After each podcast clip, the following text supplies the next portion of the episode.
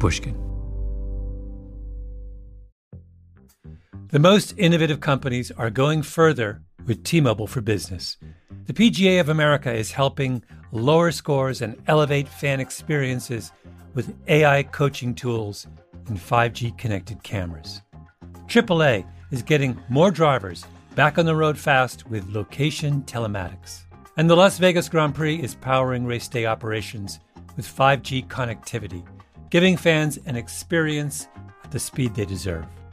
This is accelerating innovation with T-Mobile for Business. Take your business further at t-mobile.com/now. Did you know some travel credit cards offer 10x points on your spending? Don't miss out on big rewards for your next trip. NerdWallet lets you compare smart travel credit cards side by side, curated by an expert team of finance nerds. What could future you do with better travel rewards? A free flight? A room upgrade? Don't wait to make smart financial decisions. Compare and find smarter credit cards, saving accounts, and more at nerdwallet.com. Reminder, credit is subject to lender approval and terms apply. NerdWallet finance smarter. Here's how I start every morning. Every morning. Not with coffee. Coffee is for later. Tea. Fire up the kettle. Measure out a precise amount. Let it steep and pure pleasure. And where do I get my tea? Harney and Sons.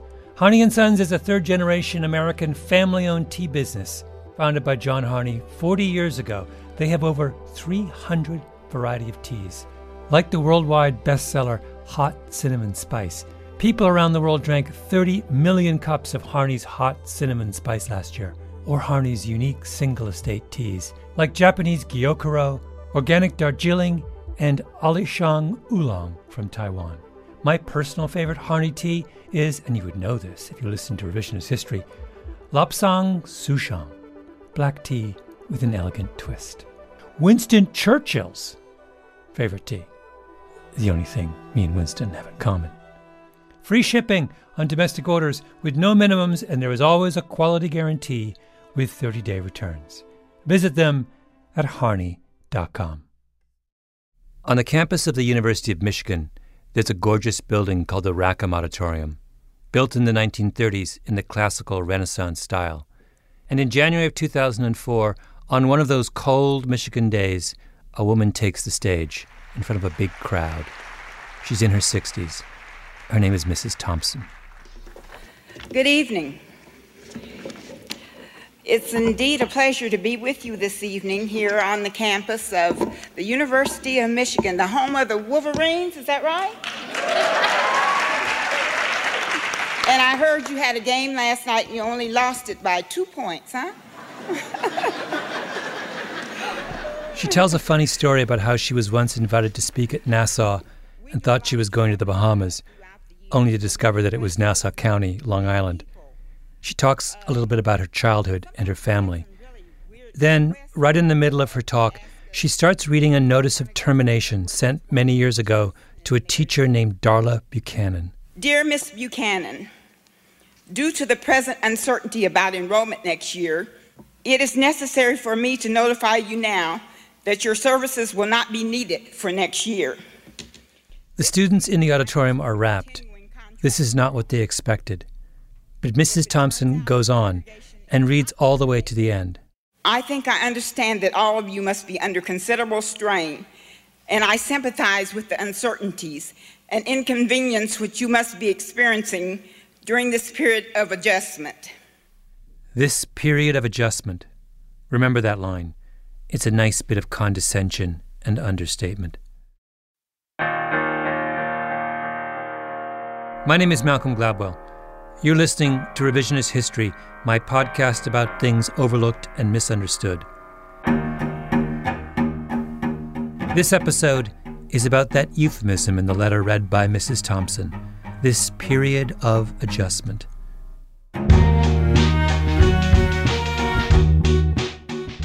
Not that long ago, Americans set out to do something revolutionary, to change the world. But we botched it. And we didn't want to admit that fact, so we swept the whole episode under the rug and wrote letters to everyone concerned to try and absolve ourselves of the whole business. I believe that whatever happens will ultimately turn out to be the best for everyone concerned.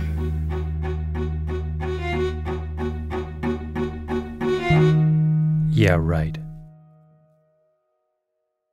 The letter of termination to Darla Buchanan was written by the superintendent of schools in Topeka, Kansas, the capital of Kansas, a medium sized city in the upper right hand corner of the state. Like a lot of cities and towns in the United States, particularly those in the South, Topeka had segregated public elementary schools in the Jim Crow era.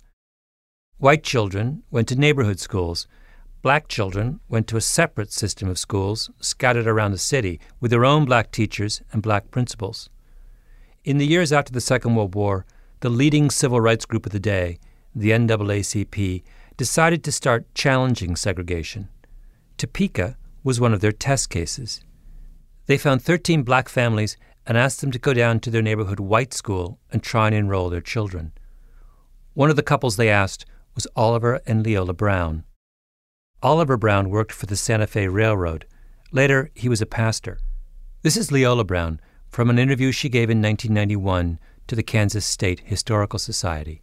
My husband, Oliver Brown, he was a heavyweight fighter. He used to fight in Golden Gloves. Uh-huh. The Browns had a seven year old named Linda. The black elementary school she was supposed to go to was called Monroe. To get there, she had to walk seven blocks, often in freezing weather, and cross a busy road, then get on a bus. The local white elementary school was Sumner, just four blocks from the Browns. Linda's playmates from the neighborhood all went there. So one day, as instructed by the NAACP, Oliver Brown took his daughter by the hand and walked her over to enroll at Sumner Elementary. As Linda said, when they got over there, that building looked so big there being a little kid and going up the steps. And then when they got ready to talk, they had her sit on the outside of the office. Dad went in, was talking to the principal. You could imagine how uncomfortable the conversation was. Oliver Brown was not supposed to be there and the principal would have had no idea what to say to him other than, I'm sorry, this is the way it is in Topeka, with little Linda waiting out in the hall. And she said she could hear the voices kind of getting a little loud. And he said, well, it wasn't him, it was the uh, school board. That was the policy of the school board, and he couldn't do nothing about it, you know. So he could no way could he could not enroll Linda in that school without their approval. All the black families got the same answer. Your child is not welcome so the local NAACP chapter sued the school board. Oliver Brown's name was put first Brown versus Topeka Board of Education. It was bundled with a number of other desegregation cases from all around the country, more than 200 plaintiffs in all, went all the way to the Supreme Court. And on May 17, 1954, in one of the most famous legal decisions in American history, the court ruled in Oliver Brown's favor the practice of educating black and white school children separately was ruled unconstitutional. It was a unanimous decision and had the broadest possible language which should set for rest once and for all the problem as to whether or not second-class citizenship segregation could be consistent any longer with the law of the country. I'm guessing you were taught about the Brown decision in school or have watched a documentary on it. It's a milestone, but at the same time, it's a strange case. You could fill an auditorium with all the scholars who have a quarrel with Brown. I mean, just go back and read it. It's supposed to be a ruling in favor of Oliver and Leola Brown and the families of Topeka, but the court actually says something entirely different from what the black people of Topeka were saying. I went to Monroe School here in Topeka from grades 1 through 8. Listen again to Leola Brown's interview with the Kansas State Historical Society. On several occasions, Leola is asked about Monroe, the black school that her daughter had been attending. Leola grew up in Topeka. She went to Monroe as well, and Leola Brown makes it very clear that she loved Monroe. Right? Oh, it was wonderful. I tell you, it was wonderful. And had it not been for this walking, you know, to school and going so far to school, we possibly never would have, you know done what we did. Later in the interview, the issue comes up again. The interviewer asks Leola specifically, You didn't want your daughter to go to the white school because the white school was better than the black school. And Leola is adamant oh no, that never came up. We were getting a quality education at Monroe. We didn't have any bone to pick with our school as far as education was concerned, nor the teachers, because uh-huh. they were qualified and they did what they were supposed to do. Uh-huh. For Leola and Oliver Brown, the lawsuit was a matter of principle. They didn't think there was anything wrong with the quality of education at Monroe, the all black school. They just thought that the Topeka School Board shouldn't be telling them where they could or couldn't send Linda to school, particularly if the only reason the school board could come up with was the color of Linda's skin. Now listen to the argument the Supreme Court makes in the Brown decision. They agree that the Browns ought to be able to send Linda to Sumner, but their reasoning is different.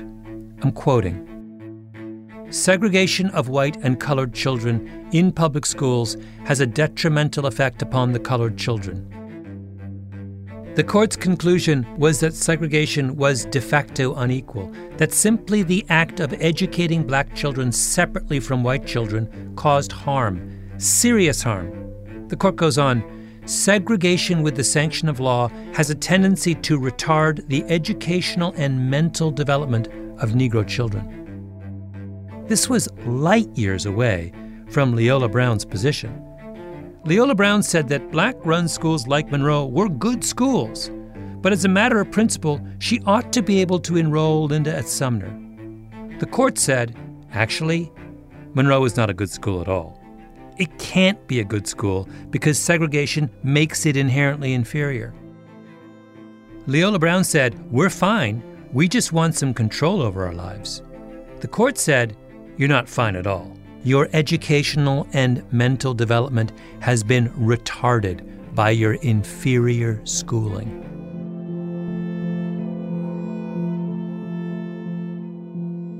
Now, the court could have said something much more straightforward. How about this? Schools are where people make the connections that allow them to get ahead in the world. You cannot lock black people out of the place where social power and opportunity reside. That argument would have done the job, right? But the court doesn't say that. In order to condemn the discrimination the Browns face, the court instead makes the case that black people are psychologically crippled.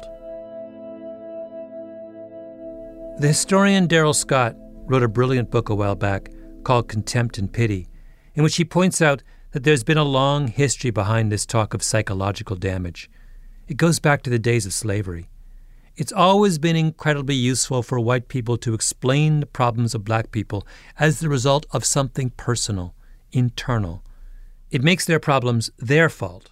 If you go even back to the antebellum period, you would see planners who would talk about how they have no sense of family.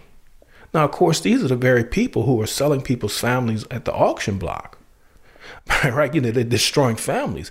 But they would justify it in their minds by saying they have no sense of families. Another historian, Charles Payne, makes a very similar argument in his essay, The Whole United States is Southern, which you should read, by the way, if you ever want to be grabbed by the lapels. Payne argues that in the decades after the Civil War, Southern whites attempt to sell the rest of America on this way of thinking about race.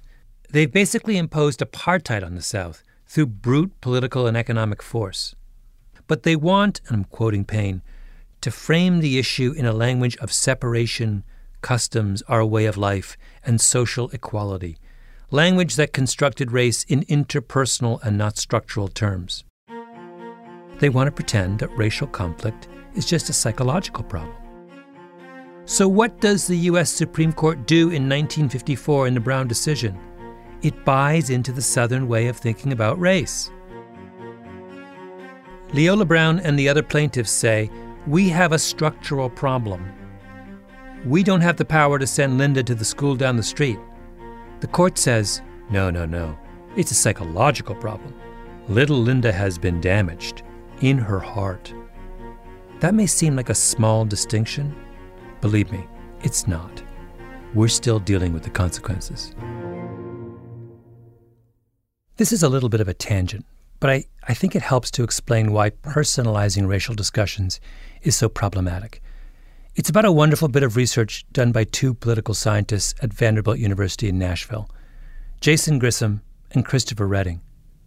Grissom and Redding start with a well known fact white students are far more likely to be in gifted and talented programs than black students. If your kid is in a gifted and talented program, you've probably observed this. Where are the black kids, right? Now, you might say, well, that's simply a reflection of the fact that white kids, for whatever reasons, have higher test scores on average than black kids. So Grissom and Redding look at a large national sample of elementary school kids and say, let's equalize for test scores. In other words, let's compare two students, one black and one white, but they both are very high achieving. This is Grissom. Would that difference in probability that they are identified by the system as gifted, would that persist? And the answer is that it does. In fact, you know, it's still the case that even when you look at two students who are similar on math and reading achievement in elementary school, uh, a white student and a black student, that white student is still more than two times as likely to be receiving gifted services as that black student is. Gifted programs are supposed to be meritocracies, places where the brightest children are given a chance to shine. Grissom's saying that's not the way things work in practice. And you can go a little further because you can throw other things into the equation that aren't just achievement. You can look at differences in income. The data have how healthy the parent says that child is. We know what age that child entered kindergarten. You know, on average, white students and black students enter kindergarten at different ages because of the phenomenon of red shirting. White parents are more likely to hold their kids back at the start of schooling than, than black students are. That doesn't explain the gifted gap. In other words, you match up bright black kids with equally bright white kids. Then you make sure the two groups are similar in age, class, and the health of their parents. And you still find that the white kids are far more likely to be admitted to gifted and talented programs. Kind of a puzzle, right? Finally, Grissom and Redding say look, in many cases, teachers play a big role in which students get into gifted programs. They encourage them, they recommend them. So they think Maybe the answer here lies with not who the child is, but who the child's teacher is. In the overwhelming majority of school districts in the United States, the way that a kid ever gets to be identified as gifted is if someone in the school, usually a classroom teacher, has to look at that kid and say, I think this kid might be gifted. So Grissom does something really simple. He looks at the race of the teacher. And what he finds is that for white kids, there's no effect. It doesn't matter but not for black students. For a black student, the world looks different. So if I'm a black student and I have a black classroom teacher, the probability that I'm assigned to giftedness in, a, in the next year looks very much like the probability for a white student. But if I am a black student and I have a white classroom teacher, my probability of being identified as gifted is substantially lower. How, how much lower? Okay, so for very high achieving black students, the probability of being assigned to gifted services under a white teacher is about half the probability um, as an observably similar black student taught by a black teacher. If you're black, having a black teacher makes a difference, and not just for getting into gifted programs. Having a black teacher raises the test scores of black students, it changes the way black students behave, and it dramatically decreases the chances a black male student will be suspended. A group of social scientists recently went over the records of 100,000 black students in North Carolina over a five year period. They found that having even one black teacher between the third and fifth grade reduced the chance that an African American boy would later drop out of high school. By how much? By 39%. One black teacher. Now, does this mean that white teachers are diabolical racists trying to hold down black students? No. This isn't conscious discrimination. The point is that teachers have power. They're gatekeepers. They control the classroom. They decide who gets recommended for prizes like gifted programs and who doesn't. They decide who stays and who gets suspended. By directing their attention to a child, a teacher can inspire. By ignoring another or sending him more often to the principal's office, teachers can discourage. Listen to Leola Brown again about why she liked her elementary school Monroe so much. I loved it. I loved it. The teachers were fantastic. We got a fantastic education there. It wasn't, as I say, this case wasn't based on that because we had fantastic teachers and we learned. We learned a lot and they were good to us, more like an extended family, like mothers and so forth, because they took an interest in you, you know, and, and uh, They took an interest in you.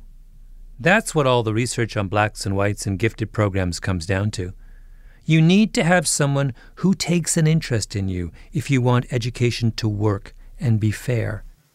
They made one serious mistake, which I, I will have to hold them responsible for. I came across another archive of interviews from the Brown era, Duke University's Behind the Veil Oral History Project. The interview you're hearing is from Richmond, Virginia. It's with an African American teacher named Celestine Porter. And she says that once you grant this idea that a teacher is a gatekeeper and that a child needs someone to take an interest in them, then that means integration should have been pursued very differently. They made students do the integration. They should have had teachers first. And they didn't do that. At every one of those white schools, and at every one of the black schools, if they were going to send white children into the black schools, they should have had white teachers somewhere. Mm-hmm. If they were going to send black children into the white schools, they should have had some black teachers there. Now, the first people that should have been integrated should have been teachers and administrations first. But they didn't do that. They moved the children. She's absolutely right. Read the Brown decision for yourself. The court goes on and on about kids, but they have virtually nothing to say about teachers. The word teacher comes up once in the main text and a few times in the footnotes. That's it. How on earth can you undertake the greatest transformation of public education in American history and barely mention teachers? Young people did not know business being moved first to have borne the brunt of the segregation process. And it did something to the youngsters. It did something to them. It made them hate. It gave them a sense of nobody's here for me. And most of the students that had moved from the black schools into the white situation, we as teachers had been there to nurture them, to help them along, to recognize their difficulties, to work with them. When they moved into the white situation, teachers didn't know. They didn't know the teachers. The teachers were afraid of them. The Brown decision was all about children. The signature memories of the Brown era are all about black children being escorted into previously all white schools. We should have been talking about teachers. As listeners to this show, you probably consider yourself pretty smart. But how smart is your wallet? When you're looking to upgrade your wallet, it's time to turn to NerdWallet. Their expert team of nerds has the financial smarts to help you find the right financial products for you. Before NerdWallet, you might have paid for vacations with whatever was in your wallet, but you could have been missing out on miles you didn't even know you were leaving on the table. Now you can get a new card with more miles and more upgrades. What could future you do with more travel rewards? A hotel upgrade? Lounge access? Wherever you go next, make it happen with a smarter travel credit card. Don't wait to make smart financial decisions. Compare and find smarter credit cards, savings accounts, and more at nerdwallet.com. Nerdwallet. Finance smarter. As with all cards, credit is subject to lender approval and terms apply. Imagine you're part of a typical American family in the 17 or 1800s. After a long winter, you'd find the inside of your home covered in a thick layer of soot. Your kerosene lamps and your coal or wood heating system would have rendered your home in desperate need of a vigorous cleaning. And thus began the annual ritual of spring cleaning, which also included the very important job of changing out your smelly straw mattress. And while your current mattress most likely isn't made of straw, there's still a good chance it needs replacing.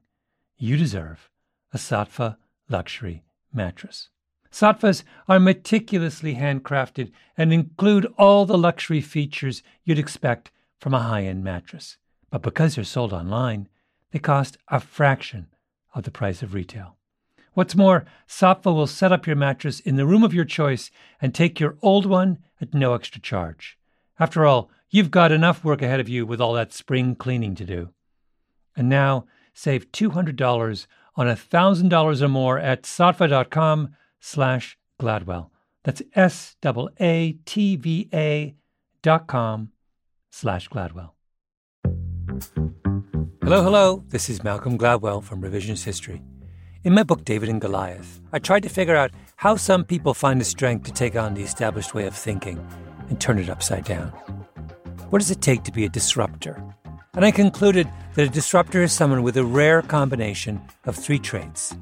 First, you have to be open. You have to be willing to see and do things in new ways. Secondly, you have to be conscientious, to follow through and make things happen. Those two are obvious. But the third one is the crucial one. You have to be willing to do what you think is right, even when everyone around you thinks you're an idiot. There isn't a brilliant innovator in history who wasn't surrounded by naysayers. Most of us can't take that kind of criticism and we fold, but the disruptor doesn't. They soldier on. I've been looking at disruptors and their success stories a lot lately, partly because I'm working on a follow up to the tipping point, and market disruption plays a key role in how ideas take off. But also because I'm going to be the keynote speaker at this year's Unconventional Awards from T Mobile for Business.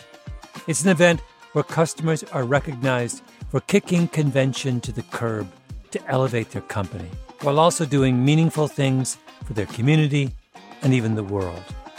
In fact, I'll be presenting the first ever Tipping Point designation, a new special distinction honoring one entrant that sparked transformative change for their organization.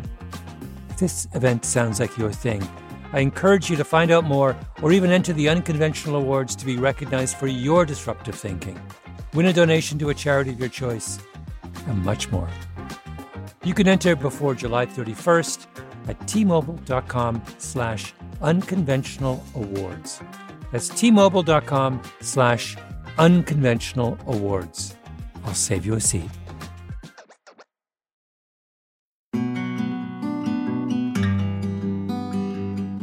About three and a half hours due east of Topeka on I 70, there is a little town called Moberly. Moberly is in the area of Missouri called Little Dixie because it was settled by migrants from the South before the Civil War. There was a lot of slave owning in Little Dixie compared with the rest of Missouri, a lot of racial hostility in that part of the state. And I don't think you can understand what happened after the Brown decision without first understanding what happened in Moberly. In the early 1950s, Moberly had a school system employing around 100 teachers across eight schools.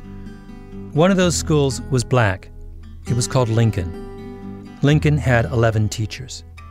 The year after the Brown decision, Moberly integrates. They do that by closing the one black school, Lincoln, and busing all the black students there to white schools. After closing Lincoln, the Moberly school system then says wait, if we combine all the students in Moberly into one school system, we don't think we need as many teachers as we had before. So they say, let's evaluate all the teachers from the two newly combined systems. Keep the best ones, let the mediocre ones go. I think you can see what's coming. They decide to fire every one of the 11 black teachers who used to work at Lincoln. So the black teachers sue, and they lose. They appeal, they lose again. In 1959, they asked the Supreme Court to consider the case. The Supreme Court says no. Brown is the great victory, Moberly is the great defeat, and they're connected.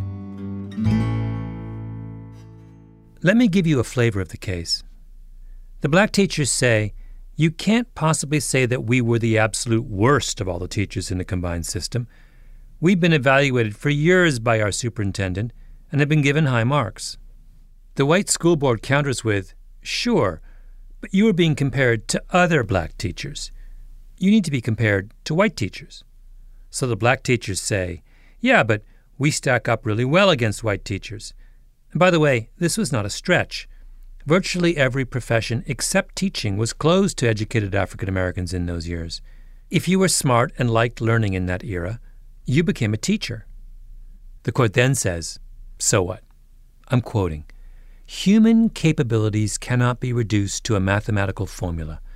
Intangible factors such as personality, character, disposition, industry, and adaptability vitally affect the work of any teacher. I think there's one intangible factor missing in that list, don't you? What could it be? Do you suppose it begins with an R? Forgive me for going on and on about this one obscure case, but you have to get the flavor of it.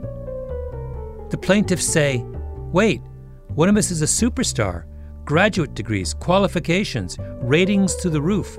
Her name is Mary Ella Timoney, and the white superintendent agrees she's a star.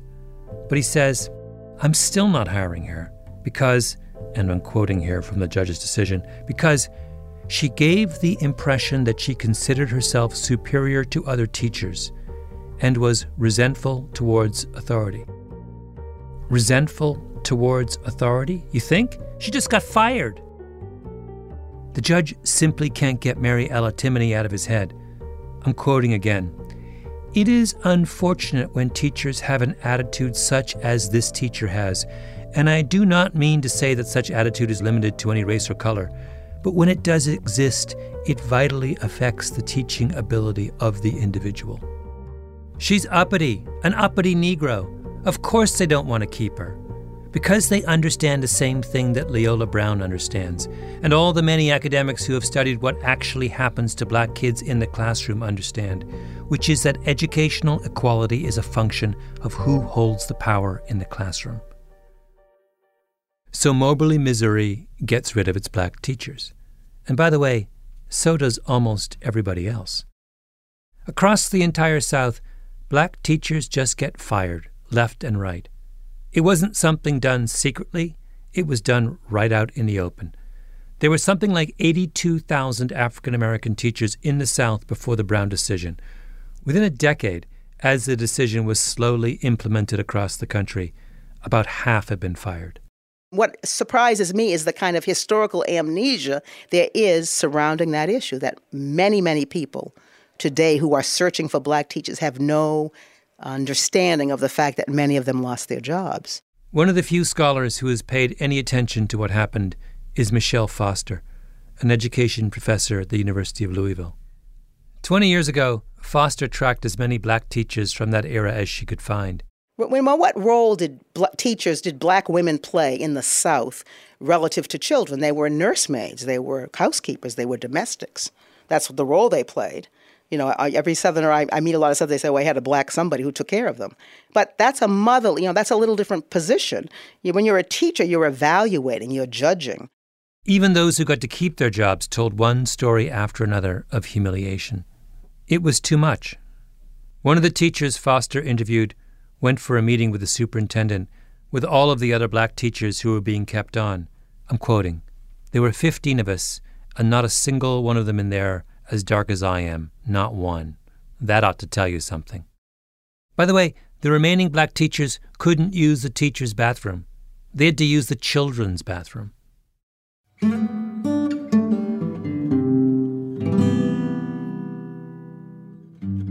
To this day, the ranks of black teachers in the United States have not recovered from the humiliations and mass firings of the 1950s and 60s. As a percentage, there are far fewer black teachers than there are black students. And when you think back to studies on how important black teachers are for the performance of black students, that's a tragedy. Georgia, South Carolina, Florida, Alabama, one classroom after another was purged of its black teachers and Topeka, Kansas, of course. Topeka made a show of it. They assigned a black teacher to a half time position at the formerly all white Randolph School. And then the principal, a man named Stanley Stalter, had the task of calling up white parents to see if they objected to this one half time black teacher. And of course they did. Some were adamant. No. Some of them had very peculiar reasons for not wanting this child in the black teacher's room. That's the principal, Stalter, interviewed by the Kansas Historical Society. Another one said, My child is now 12 years of age and uh, is beginning her menstrual period, and uh, this is not the time of her life uh, to be put in here with a black teacher, a male. okay that one topped everything. There's a limit to how many times a school board is going to try and talk white tax-paying parents out of their fear of placing a menstruating adolescent in class with a black teacher. Far easier just not to hire any black teachers at all. Dear Miss Buchanan, due to the present uncertainty about enrollment next year in schools for Negro children, it is not possible at this time to offer you employment for next year. If the court should rule that segregation in the elementary grades is unconstitutional, our board will proceed on the assumption that the majority of people in Topeka will not want to employ Negro teachers next year for white children. I said at the beginning that the woman reading that letter at the conference at the University of Michigan was a Mrs. Thompson. That's her married name. Her first name is Linda. Her maiden name is Brown, Linda Brown, the Brown of Brown v. Topeka Board of Education. This is the little girl Oliver Brown tried and failed to enroll at Sumner Elementary School. She was invited to Michigan to speak in celebration of the 50th anniversary of the Supreme Court decision. And what does Linda Brown Thompson do? In the middle of her talk, she interrupts her eyewitness account to remind her audience who bore the cost of integration. Not white people, black people. I think I understand that all of you must be under considerable strain, and I sympathize with the uncertainties and inconvenience which you must be experiencing during this period of adjustment. I believe that whatever happens will ultimately turn out to be the best for everyone concerned. Sincerely yours, Wendell Godwin, Superintendent of Schools.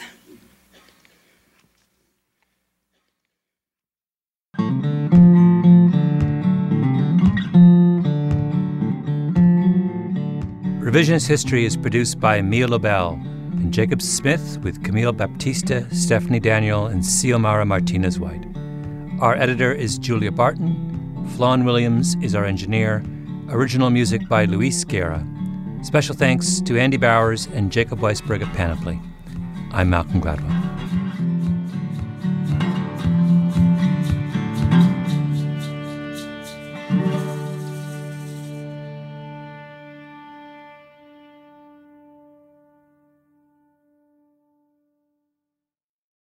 The tradition of breaking tradition continues with the return of the unconventional awards from T Mobile for Business at Mobile World Congress.